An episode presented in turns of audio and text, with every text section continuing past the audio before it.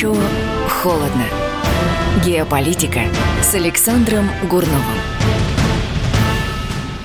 Добрый вечер, всем здравствуйте. Э, да, меня зовут Александр Гурнов, я политический обозреватель телеканала RT. И вот по средам теперь э, в 19 часов мы с вами здесь в эфире радио «Комсомольская правда» говорим о главных политических информационных тенденциях от начала недели э, с тем, чтобы попытаться понять, чего нам ждать в ближайшие пару дней. А, значит, ну, на этой неделе, вот у меня есть цитата недели в этот раз, да, цитата недели принадлежит нашему министру иностранных дел Сергею Лаврову, который заявил следующее – военное присутствие США в Японии является одним из главных препятствий для заключения мирного договора между Москвой и Токио. Конец цитаты. Э, замечательная цитата, она очень многое объясняет по поводу этих самых островов. Э, ведь дело в чем? Дело в чем? Э, да, действительно, есть декларация 56 года. Декларация 56 года, по которой Россия вроде готова была решить этот вопрос и даже отдать Японии там два острова. И Путин говорил, что он, в общем, готов это обсуждать. Но проблема именно военного присутствия США. Потому что как только мы отдадим Японии первый же остров, японцы, вернее, не японцы, а американцы, моментально поставят там свою военную базу, понимаете, да? И японцы ничего не могут с этим сделать, потому что это страна с ограниченным суверенитетом, потому что у этой страны соответствующие обязательства перед э, Соединенными Штатами Америки. И все. И Япония не может гарантировать, что она не поставит там военную базу. Знаешь, как там, папа, купи мне пистолет, а ты обещаешь, ты не будешь из него стрелять? Ну, обещаешь. Обещаешь, ты обещаешь. И слово царское. Сам дал, сам взял. Вот, поэтому вот такое дело. Именно, именно вот в этом и состоит главное, что просто, чтобы было понятно, главная загвоздка который вот там скала никому не нужна. Ну, во-первых, там скала не скала, там некоторые острова там по, по 100 квадратных километров, по 200 квадратных километров. Приличные острова. И база там получится, ой-ой-ой, нашему этому самому северно-северный флот называется, да, Тихоокеанскому, там мало не покажется. Вот. А, а кроме того, декларация 56 -го года еще такую вещь нужно иметь в виду, что э, она говорит о том, что сначала японцы должны признать итоги Второй мировой войны. У нас с ними нет договора, мирного договора. Это не значит, что мы с ними находимся в состоянии войны. У нас со многими странами нет мирного договора. Мы не находимся с ними в состоянии войны, но поскольку мы не подписали договор, значит, японцы по-прежнему не признали итоги войны, не признали нашу победу над Японией во Второй мировой войны и не признали наш суверенитет над островами. И в декларации 1956 года было сказано, вот сначала признайте, подпишите мирный договор, а уже потом мы подумаем, что вам передать и на каких условиях передать. Вот так вот. Кстати, по, э, если вам интересно, то по опросам общественного мнения, вы знаете, что большинство русских по, по результатам опроса считают японцев дружественными, хорошими, приятными соседями, да? А большинство японцев по тем же опросам считают русских враждебным себе народом. Вот такая вот разница, вот такое есть несоответствие. Так что, думаю, пока – на сегодняшний день, с учетом всего сказанного, ну, скорее всего, э, крылатое выражение «от дохлого осла уши» больше всего подходит э, к тому, чем может закончиться вот это вот какое-то вот передача чего-то э, японцам. Вот. И мы продолжаем. Кстати, один из, один из радиослушателей назвал мою программу «Гурновости». Ну что, хорошо. Пускай будет «Гурновости», мне нравится. Вот. Начинаем «Гурновости». Ну что ж, значит, смотрите. Э, про Украину очень много вот на этой неделе говорилось, потому что, во-первых, было много новостей оттуда пришло. Э, потом, ну, готовится вот это вот вроде бы нормандский формат, состоится эта встреча, состоится эта встреча в Париже вроде бы 9 числа. И сегодня в Минске обсуждали какие-то там последние, согласовывали темы для этого. Ну, я, вы знаете, я когда смотрю на то, что происходит вот на этой самой, на, на в Украине, вот, э, то у меня такое ощущение, что украинцы сегодня строят свою страну так, и так вообще хозяйничают в своей стране, как будто у них есть план «Б», знаете, что называется, да, то есть Выбирают президентом кого ни попадя, да, человек, который вчера поясничает на сцене, спустив штаны, а сегодня щеголяет перед камерами в нацистской форме э, этих самых черных запорожцев, да, он тут на днях появился, да, абсолютно с этой, со, свастикой, со свастикой, с черепом на, на рукаве, да. Они готовятся распродавать свои земли иностранцам, а ведь уже их будет не вернуть. Никогда, если вы продадите. Они не понимают или думают, что это все рассосется. Они расширяют торговлю органами человеческими, которая запрещена практически во всех цивилизованных странах мира. Запрещена торговля человеческими органами. А они практически в открытую изымают эти органы у солдат в АТО. Причем не всегда у, у мертвых солдат, да?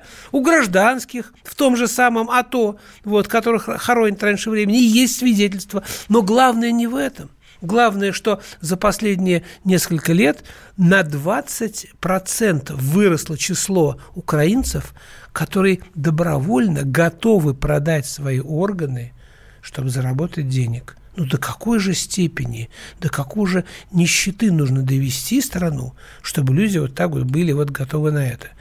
Вот так они хозяйничают у себя в стране, как будто есть какой-то план «Б». Вы знаете, я что подумал? Я вот примерно так же, когда я был молодым человеком, я ремонтировал у себя дома технику.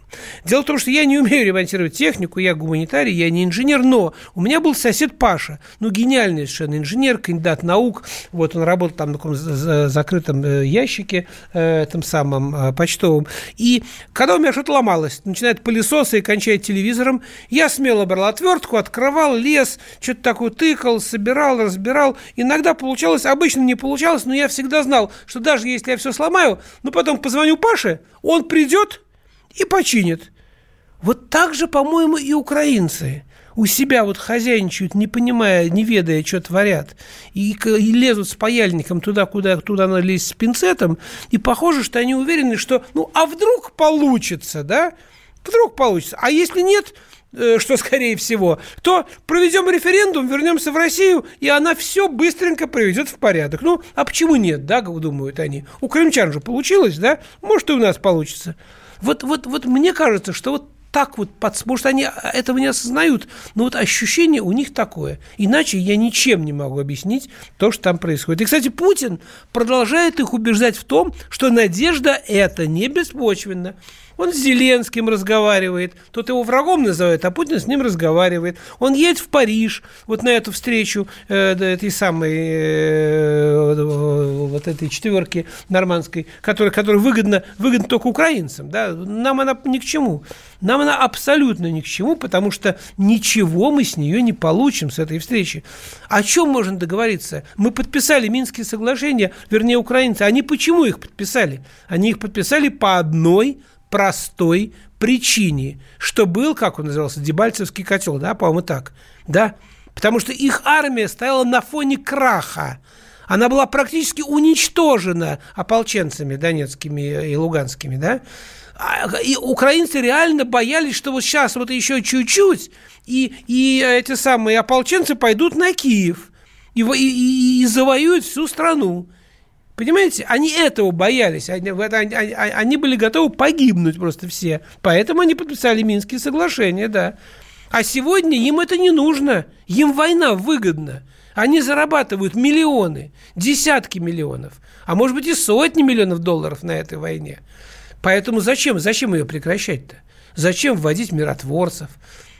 Зачем добиваться прекращения войны? На, на, на одной торговле оружием зарабатываются такие деньги, что мама не горюй. Посмотрите, а, а, а торговля оружием очень простая вещь. Говорят, зачем там это самое, зачем болгарское оружие, почему находят? А я скажу, почему находят болгарское оружие. Во-первых, вы понимаете, что когда бомба взорвалась, то очень сложно определить, какая это была бомба. Поэтому то, что эти бомбы болгарские, там или чешские какие-то, там, я не знаю, да, говорят, сербы тут недавно какие-то им боеприпасы отправили определяется, что эта бомба была болгарская, когда она не взорвалась. А не взрывается очень много болгарских бомб. Сказать почему? Потому что бомбы все эти, они уже подлежали утилизации. Потому что болгары продают и прочие страны бывшего соцлагеря, вступившие в НАТО, сбывают на Украину те боеприпасы, которые надо утилизовать. Вот, понимаете, какое дело? Вот и все. А они переходят к тому же на натовские стандарты. Им не нужны эти, эти 152-миллиметровые снаряды. Они их, они их по дешевке продают украинцам. Украинцы продают их на кредитные деньги, которые не свои, которые берут у американцев. Продают их, извините, с маржой, говорят, там в 25%. Это было, прозвучало вот в этом самом в американском э, конгрессе на, недавно слушаниях, да, что примерно 25% денег сверху э, заключаются в контракте, а потом эти деньги дербанятся, потому что, понимаете, да? А потом, когда они их купили, половина этих бомб не взрывается, естественно, потому что они уже отсырели, не знаю, там что с ними происходит. Короче, летят, но не взрываются, а некоторые не летят. Вот. Бизнес, колоссальный бизнес. И на этом зарабатываются миллионы. А вы говорите мир. Нет, мира украинцы не хотят, к сожалению.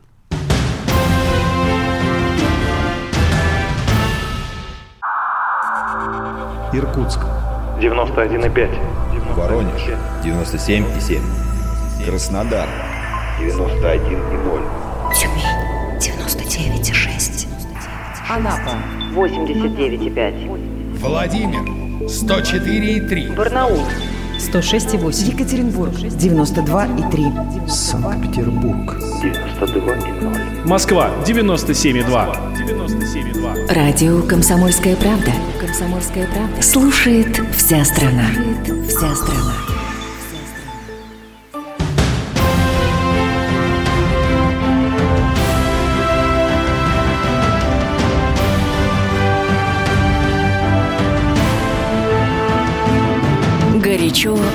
Холодно. Геополитика с Александром Гурновым. Да, я Александр Гурнов. Это Гурновости, как метко окрестила моя программа один из слушателей. А мы продолжаем. А, на этой недельке опять заговорили о реформе образования. Что-то вот опять в очередной раз хотят что-то замутить с этим образованием. Ну, господа, ну, может, хватит, а?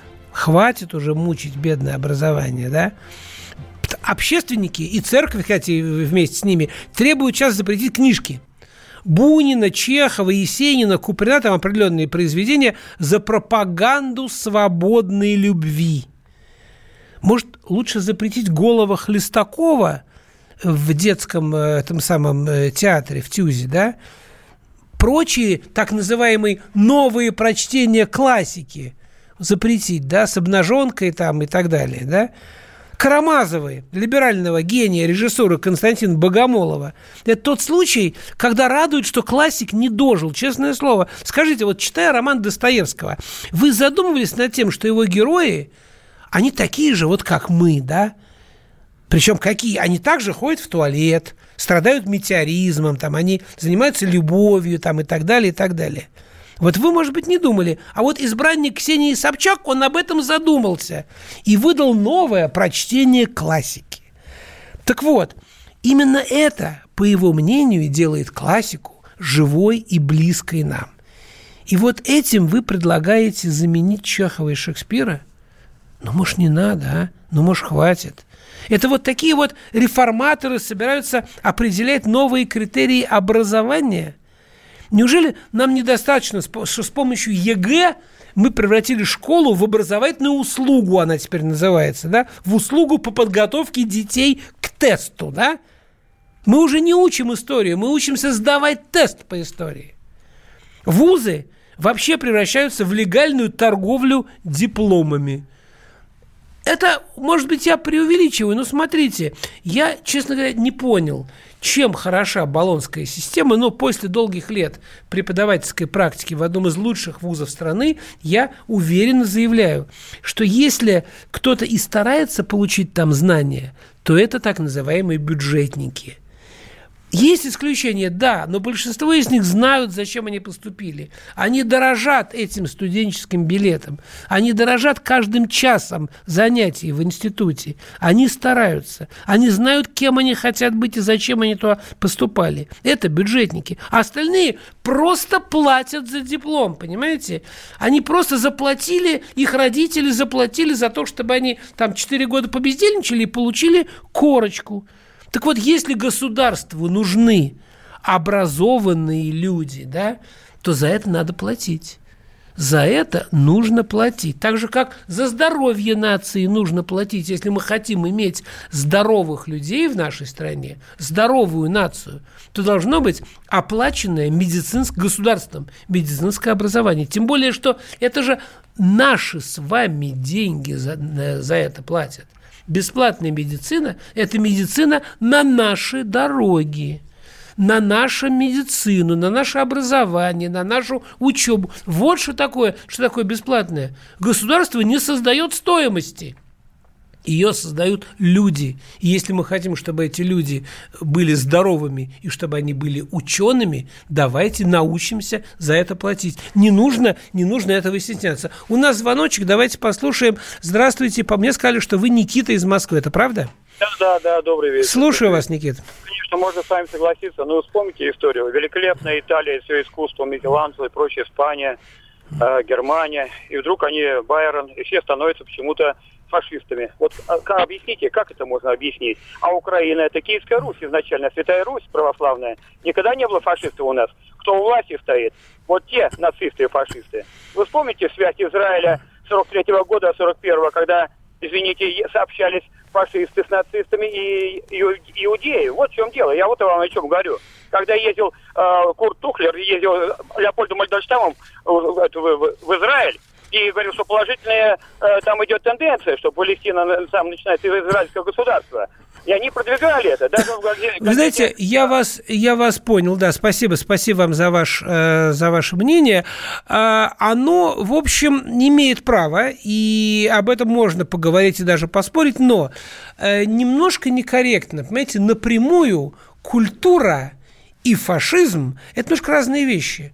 Культура – это то, что создается веками, да? то, что, то, что выдерживает испытание временем. Да? Поэтому Гёте, Шиллер, да кто угодно, немецкие авторы, да? вот, композиторы, да? художники немецкие. Это было, есть и будет. Но в какое-то время возникают политики, которые пытаются доказать, что все остальное не имеет права на существование – что вот это и есть культура, а все остальное мракобесие. Понимаете? Вот примерно так, кстати, рассуждают либералы. Вот наши ценности главные, а остальных в тюрьму. Понимаете, э, вот о чем я говорю. А когда я говорю про здоровье, по образованию, вы спросите, при чем здесь геополитика? А я скажу, при чем здесь геополитика. То же самое спрашивали э, Путина. Помните, когда он не успел прийти к власти, стал говорить, давайте займемся рождаемостью. Говорю, при чем здесь геополитика? А ведь он оказался прав. Население должно быть сначала – потом оно должно быть здоровым, а потом должно быть образованным. Вот об этом нужно думать. А пока министр образования в нашей стране ведет на центральном канале диалог с матершинником и автором похабных частушек, ну, не знаю без комментариев, потому что это было на моем родном телеканале. Ну хорошо, я тут э, часто в редакции спорю с коллегами про музыку. Вы знаете, я все понял. Э, мои коллеги, как и большинство молодых слушателей, выбирают сегодня песню как девушку, знаете, на один вечер. А я выбираю каждую как суженую на всю жизнь. Таких в моем музыкальном гареме около 600. А любимая на сегодня, и, кстати, уже очень давно, песня «Помолись» «Say a Little Prayer», написанная в 66 году для Дайон Уорвик. В ней девушка обращается к любимому, ушедшему на войну во Вьетнам.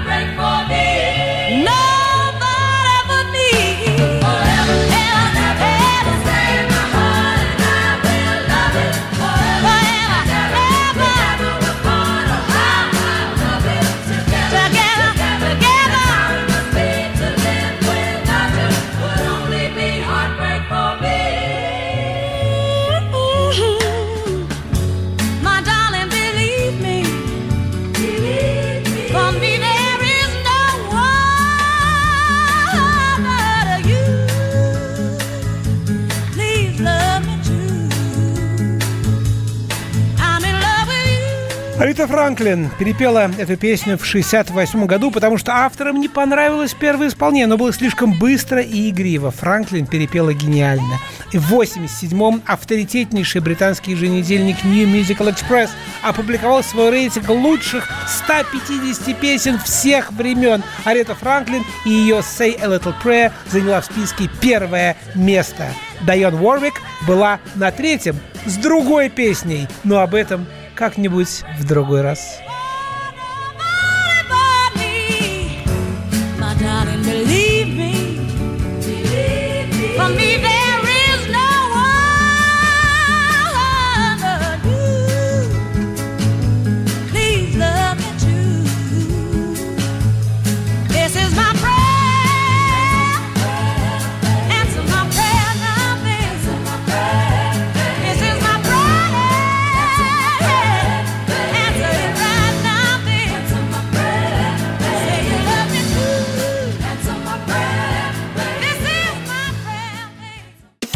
Политика. Владимир Путин приехал в Японию на саммит большой... Экономика. Покупательная способность тех денег, которые вы... Аналитика. Что происходит правильно, а что происходит Технологии. В последнее время все чаще говорят о мошенничестве с электронными подписями. Музыка. Всем привет! Вы слушаете «Мир музыки». Комсомольская правда. Радио для тебя.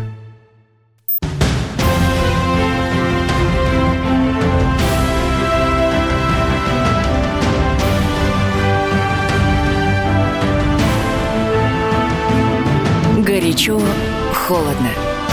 Геополитика с Александром Гурновым. Добрый вечер, да, это все еще Александр Гурнов, я политобозреватель телеканала RT, и, как обычно, по средам мы с вами говорим о главных политических событиях, с которых началась, вот уже идет от неделя. Uh, у нас uh, звонок 8 800 200 9702, нам позвонил Алексей из Воронежа. Алексей, я вас слушаю. Здравствуйте. Здрасте. Мне нравится ваша передача. Ну вот сегодняшний какой-то посыл ваш я хотел как бы уточнить э, по поводу Японии. У меня брат живет в Владивостоке и часто бывает в Японии. К нам в Воронеж приезжают японцы, строят нам здесь умный город, то есть это светофоры устанавливают. И вот когда вы говорите, что японцы к нам относятся враждебно, к сожалению, это не так. Во-первых, потому что они перешли уже и как бы этот этап, новое поколение, они забыли и про бомбардировку Хиросимы и Нагасаки, и относятся они к нам очень хорошо. Вот, это первый посыл. Второй посыл, конечно, нам надо у них поучиться. У нас сегодня там новая новость, открылась эта дорога Москва-Санкт-Петербург. Так вот, по протяженности дорог Россия и Япония одинаковые. Население у нас где-то на 10 миллионов. Ну, у нас и население с японцами примерно одинаковое, в курсе, да? Да, примерно одинаковое. Представляете, то есть у них дороги построены, построены давно. После войны мы одинаково вышли по годам. А, а говорить о том, что они к нам относятся враждебно, ну, как-то это не совсем так. А, вы знаете что, э, спасибо большое, Алексей, спасибо за звонок. Э, всегда очень приятно слушать людей, которые знают, что происходит вот на земле, да, я не буду с вами спорить, я не так часто бываю на Дальнем Востоке, но я вам скажу следующее, что я ведь ссылаюсь не на то, что э, на общение с японцами, которые там что-то строят на Дальнем Востоке. Наверняка строят, да, спасибо им за это, но опросы общественного мнения официальные, по официальным опросам общественного общественного мнения Японии, японцы э, русских считают народом враждебным и ему не симпатизируют. Большинство, опять же, не все. В то время как русские, наоборот, большинство считают к японцам, как вы, вот, относятся очень хорошо, приятно и так далее. Понимаете, какое дело? Э, то, что японцы хорошо себя ведут, когда приезжают к нам что-то строить, они воспитанные люди, а к тому же те, которые здесь что-то строят, они здесь что-то зарабатывают. Что же они будут нам хамить? Я просто, я просто говорю к тому, что э, нужно как бы трезво трезво отдавать себе отчет в том, что, как происходит. Но, опять же, если мы, э, ну, многие считают, давайте отдадим японцам острова, и они нас полюбят. Нет, вы знаете, мы сколько мы всего уже отдали – мы, извините, Германию отдали, да? Мы половину Европы отдали. Причем, как выяснилось, американцам. Там больш, большая часть этих стран сейчас вступали или уже э, вступили в НАТО, да? Вот. И что? Они стали к нам лучше относиться? Нас за это полюбили? Спасибо, хоть кто-нибудь сказал? Нет. Взамен мы получили те самые от дохлого осла уши, понимаете? Вот, поэтому э, нет, нет, конечно, вопрос надо решать, согласен, надо каким-то образом урегулировать этот, этот конфликт, но надеяться, что ты кому-то что-то... В мире, в мире политики так не происходит. Спасибо, спасибо, Леш, за, э, за звонок. А теперь идем дальше. Значит, раз уж мы опять вернулись к Японии, давайте мы э, про Гонконг поговорим. Что сейчас происходит в Гонконге? Вы, наверное, знаете, что там происходила там чуть ли не революция и так далее, и так далее. Во-первых, все гонконгцы, те самые, которые бегают по улицам в этих самурайских повязках, молодежь, да, они уже забыли, с чего все началось. Началось там с какого-то необходимости какие-то судебные там тяжбы урегулировать. Китайцы давно уже пошли навстречу, уже все сделали, но конфликты не прекратились. Это реальный Майдан которую строили американцы, которые фактически находятся в состоянии войны э, с китайцами. Если мы говорим, что у нас э, с американцами какая-то там типа продолжается холодная война, то американцы с китайцами уже почти горячая. То есть, давайте скажем так, у них горячая фаза холодной войны. Уже, уже она, она еще не кипит, но уже, уже приближается к точке кипения, понимаете? Причем там конкретно за огромные деньги, за мировые рынки сбыта, за, э, за место э, на троне лидирующей державы мира. Вот за это вот войны. И здесь все средства хороши. И то, что у американцев, они же ничего не придумывают. А знаете, как, что придумать, как все давно придумано, говорил Жванецкий. Они придумали себе эту цветную революцию. Вот они ее делают. Они ее тиражируют. Единственное, где не получилось, это у нас. У нас в Москве не получилось. А везде получилось. На Ближнем Востоке получилось, на Украине получилось. У, них там как это называется? Черные зонтики, да. У них должны быть обязательно революции черных зонтиков. Ну вот. Э, я почему об этом вспомнил? У них выборы прошли. Прямые выборы в Советы 18 городских округов прошли в Гонконге. И э, на фоне протестов, которые продолжаются, на фоне этого продолжающегося Майдана, цель которого американцы ставят себе давить на китайское правительство, которое абсолютно было не готово, для них было неожиданностью, что такое произойдет. Эти выборы очень важный индикатор политических предпочтений гонконгцев, именно гонконгцев. Да? Вот. Э, серьезных нарушений не было на выборах. Явка была огромная, явка была 70%, проголосовало почти 3 миллиона человек. Так вот, по итогам предварительного подсчета сторонники оппозиции получили 396 мест из 452. 90% мест получила оппозиция. Огромный успех. Самая крупная провластная партия, Демократический альянс, она получила э, всего в одном из округов всего лишь, э, всего лишь большинство. В одном из округов она теперь будет командовать. В остальных командует оппозиция. Э, результаты имеют, в общем, символическое значение. Я вам скажу почему. Потому что депутаты, вот, окружные депутаты, они ничего не решают. У них очень маленькие деньги. Они из общего городского бюджета в 600 миллиардов э, гонконгских долларов, это бюджет Гонконга, вот на эти самые, э, на эти городские вот эти муниципальные околотки приходится э, чуть более 1%. Денег мало, влияния мало, они не могут принимать законы, нет политической власти. Но, еще раз повторю, индикатор. Выборы показали, насколько сегодня сильны позиции, э, простите за тавтологию, оппозиции и, и ее положение вот в этом самом в Гонконге. Да? Вот, дальше я хочу процитировать одну, э, один вывод, который я прочел в очень серьезном исследовании одного э, нашего востоковеда из МГИМО. Вот что он пишет. Но результаты выборов позволяют, в частности, прояснить, на чьей стороне так называемое молчаливое большинство – те, кто не выходили на улицы, а наблюдают за тем, что происходит в их городе. Напомню, что представители администрации в последнее время стали активно уверять, что население Гонконга уже устало от неудобств, что все менее склонно поддерживать протестующих. Итоги голосования позволяют сомневаться в этом тезисе, поскольку даже в районах, где жизнь гонконгцев в наибольшей степени была дезорганизована протестами, этими уличными битвами, провластные кандидаты все равно равно потерпели сокрушительное поражение. Вот такое мнение. Это очень нехорошо для э, китайцев. И выборы вполне можно интерпретировать как поражение всего китайского правительства. Локальное, но поражение. Выводы э, гонконгской администрации придется делать, иначе власти э, просто, просто могут полностью потерять инициативу. А, а центральная власть, Пекин, да, пока занимает такую выжидательную позицию, сохраняет риторику этому самому такому, знаете, одна страна, две системы, но э, Гонконг типа неотъемлемая часть Китая, но, но обращает на себя внимание достаточно жесткое заявление министра министра иностранных дел и члена Госсовета Китая Ван И. Он призвал к противодействию силам, желающим воспрепятствовать процветанию и стабильности в Гонконге. Для китайца – для китайского политика, для дипломата, это очень жесткое заявление. Поэтому я думаю, что нам, особенно после тревожных результатов выборов для Пекина, нам вполне стоит готовиться к серьезному э, э, развитию, возможно, да, к эскалации ситуации в Гонконге. У нас есть звонок, давайте послушаем. Здравствуйте, Дмитрий, слушаю вас. Добрый вечер. Э, спасибо за передачу. Сразу понятно, где враги, кто виноват в наших бедах. А, да, почему у нас там, не знаю, свет не горит в подъезде. Да виноваты, виноваты, виноваты мы в наших а. бедах в первую очередь, да? Ну, Параша туда и такой свет. А что касается Гонконга, там же видите... А вы не слушаете до обеда советских, совет, советских газет? Там нету другого. Других-то нету, понимаете?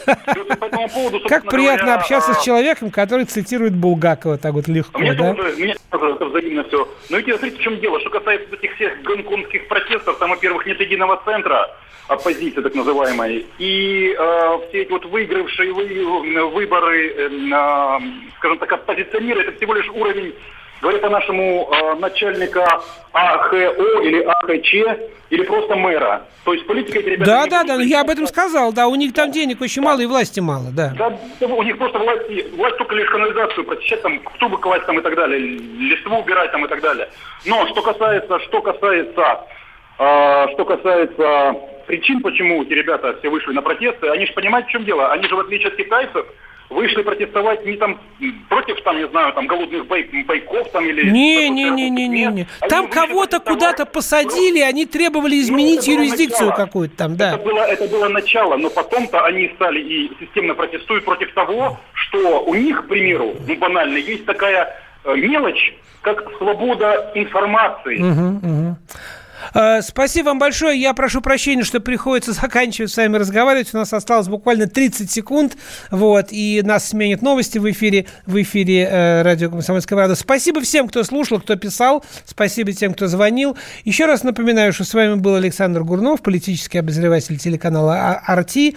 Э, мы э, в следующую среду продолжим обсуждать с вами ситуацию в мире, в стране. Будем пытаться опять заниматься геополитикой политикой. А пока до следующей, э, до следующей э, значит, э, части я вам прощаюсь. Через минутку вернемся. Горячо, холодно.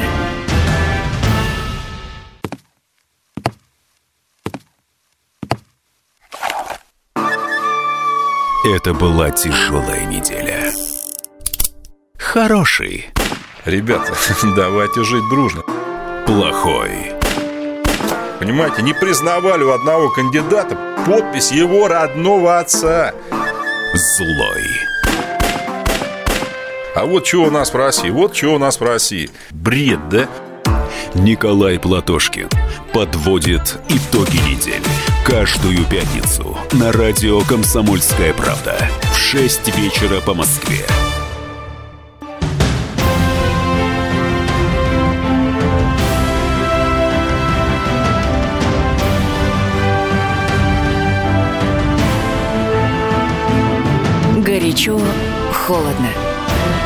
Геополитика с Александром Гурновым. И снова добрый вечер. Скоро будет заканчиваться наша программа, но у нас есть еще минут, верных минут 9 в эфире. Напоминаю, студийный номер 8 800 200 9702. WhatsApp или Viber э, плюс 7 967 200 9702. 967 200 9702. Звоните, э, пишите. Э, спасибо большое, всем, кто звонит, кто пишет нам э, в, в, в наши вот эти вот мессенджеры. Да? Всегда очень интересно вас послушать, с вами пообщаться.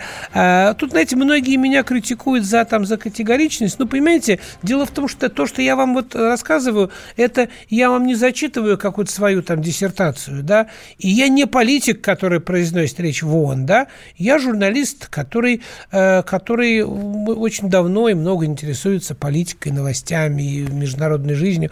И я вам говорю свое мнение о тех вещах, в которых, ну, мне кажется, я более-менее разбираюсь, да, вот. Это мое личное мнение, я могу ошибаться, но для этого и существует наша профессия, чтобы, чтобы делиться с людьми, чтобы один высказывает одно мнение, другой другое. Кому нравится э, там э, попадья, а кому свиной хрящик, да? Слушайте меня, слушайте кого-нибудь еще. И у вас появится тоже свое собственное мнение, вы имеете полное право и должны, должны тоже так же его высказывать и ждать, кто с вами согласится, кто нет, да? Вот, поэтому не обязательно, не обязательно, э, чтобы с тобой были все согласны, чтобы тебя слушали. Я уверен, что многих очень популярных наших э, телеведущих, э, очень многие не тоже не согласны, они вообще их не любят, ненавидят, но смотрят и слушают, потому что уважают право людей высказывать свое мнение. Да. Вот так, спасибо. Спасибо всем, кто звонит. 8 800 200 9702, мессенджеры 967 200 9702. Идем дальше. Значит, э, Грузия. Вы знаете, меня вот э, уже несколько эфиров подряд спрашивают, что происходит в Грузии, почему вы не рассказываете ничего о Грузии. Мне кажется, там ничего не происходит, вот честно. У меня такое ощущение, что вот эта новая протестная волна, которая накрыла Грузию, это все, это все ни о чем. Вот это крик там «все минус один», э, «Бензина должен уйти», да, э, этот вот э, лидер партии «Грузинская мечта», да, Бензини Иванишвили, да, против него объединились сейчас все, и правые, и левые, и те, кто за Америку, и те, кто за Россию, ну, в смысле, кто за то, чтобы идти в, в Европу, кто за то, чтобы идти в сторону России, все вместе против этого самого несчастного Иванишвили, да, вот.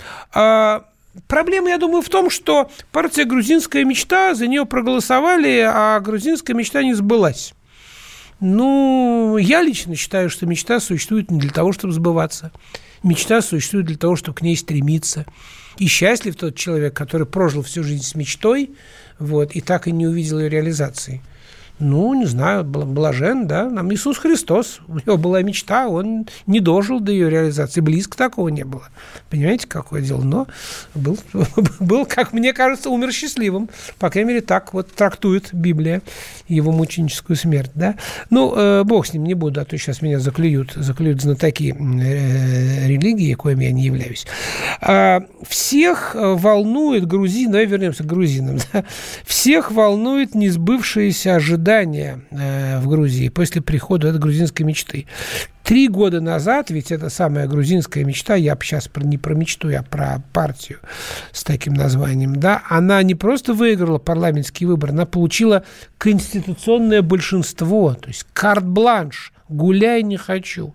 Вот. А поводом для нынешних акций протеста стала э, дискуссия о поправках к Конституции. Да, и вот летом 2019 года на фоне протестной волны грузинская мечта под давлением оппозиции согласилась на проведение очередных выборов в парламент про по пропорциональные системы вот с этим нулевым барьером, знаете, как у нас там 5% барьер, с нулевым барьером, да, когда все э, зарегистрированные, значит, э, открывается возможность получить мандаты. Но в ноябре Голосование провели, решающую роль сыграли депутаты-одномандатники от правящей партии. То есть, видите, вот ну, на что, за что боролись, на то и напоролись, ничего толком, толком не изменилось. Вот. А проблемы, которые существуют в Грузии, они не от, не от того, что грузинская мечта хорошая или плохая, не от того, там, как проходят, по какой системе выборы. Вы знаете, как, как, как работает демократия в африканских странах, которые находятся под сильным влиянием европейских э, демократов, которые обязательно хотят демократию? Собираются вожди племен у самого большого начальника, у главного вождя в какой-нибудь африканской стране и говорят, слушайте, большой брат сказал, что мы должны провести демократические выборы и выбрать президента. давайте, вожди, решим, кто у нас будет этим президентом. Они собираются, меряются, значит, своими мешками, не знаю, солдатами, чем они там меряются, и решают, что при мускулами, скорее всего, что президентом будет Абдулла Халиб Халиб. Все, порешили, все, Абдулла будет президентом. Абдулла, мы тебя пока не поздравляем, чтобы не сглазить. На следующий день проводят выборы, и Абдулла демократическим путем становится президентом. Вот вам демократическая модель американская, английская, англосаксонская. Вот как она работает в всех странах, где демократия своя – Понимаете? Вот так это работает. Не насаждаются модели. Любая демократия суверенна. Это не Сурков придумал. Это кто-то из американских, э, чуть ли не отцов-основателей придумал термин «суверенная демократия». Она своя для каждой страны, для каждого народа, для каждой, для каждой культуры. И для Грузии она своя. И грузины э, должны понять, что никакие американцы им не, не сделают счастья не построят развитый социализм, да и развитый капитализм не построят, а грабят, прожуют, переварят и выплюнут. Вот то, что они уже практически сделали с Украиной, они заканчивают уже, дожевывают эту самую Украину. Следующее будет Грузия. Следующее будет Грузия, понимаете? Вот и все.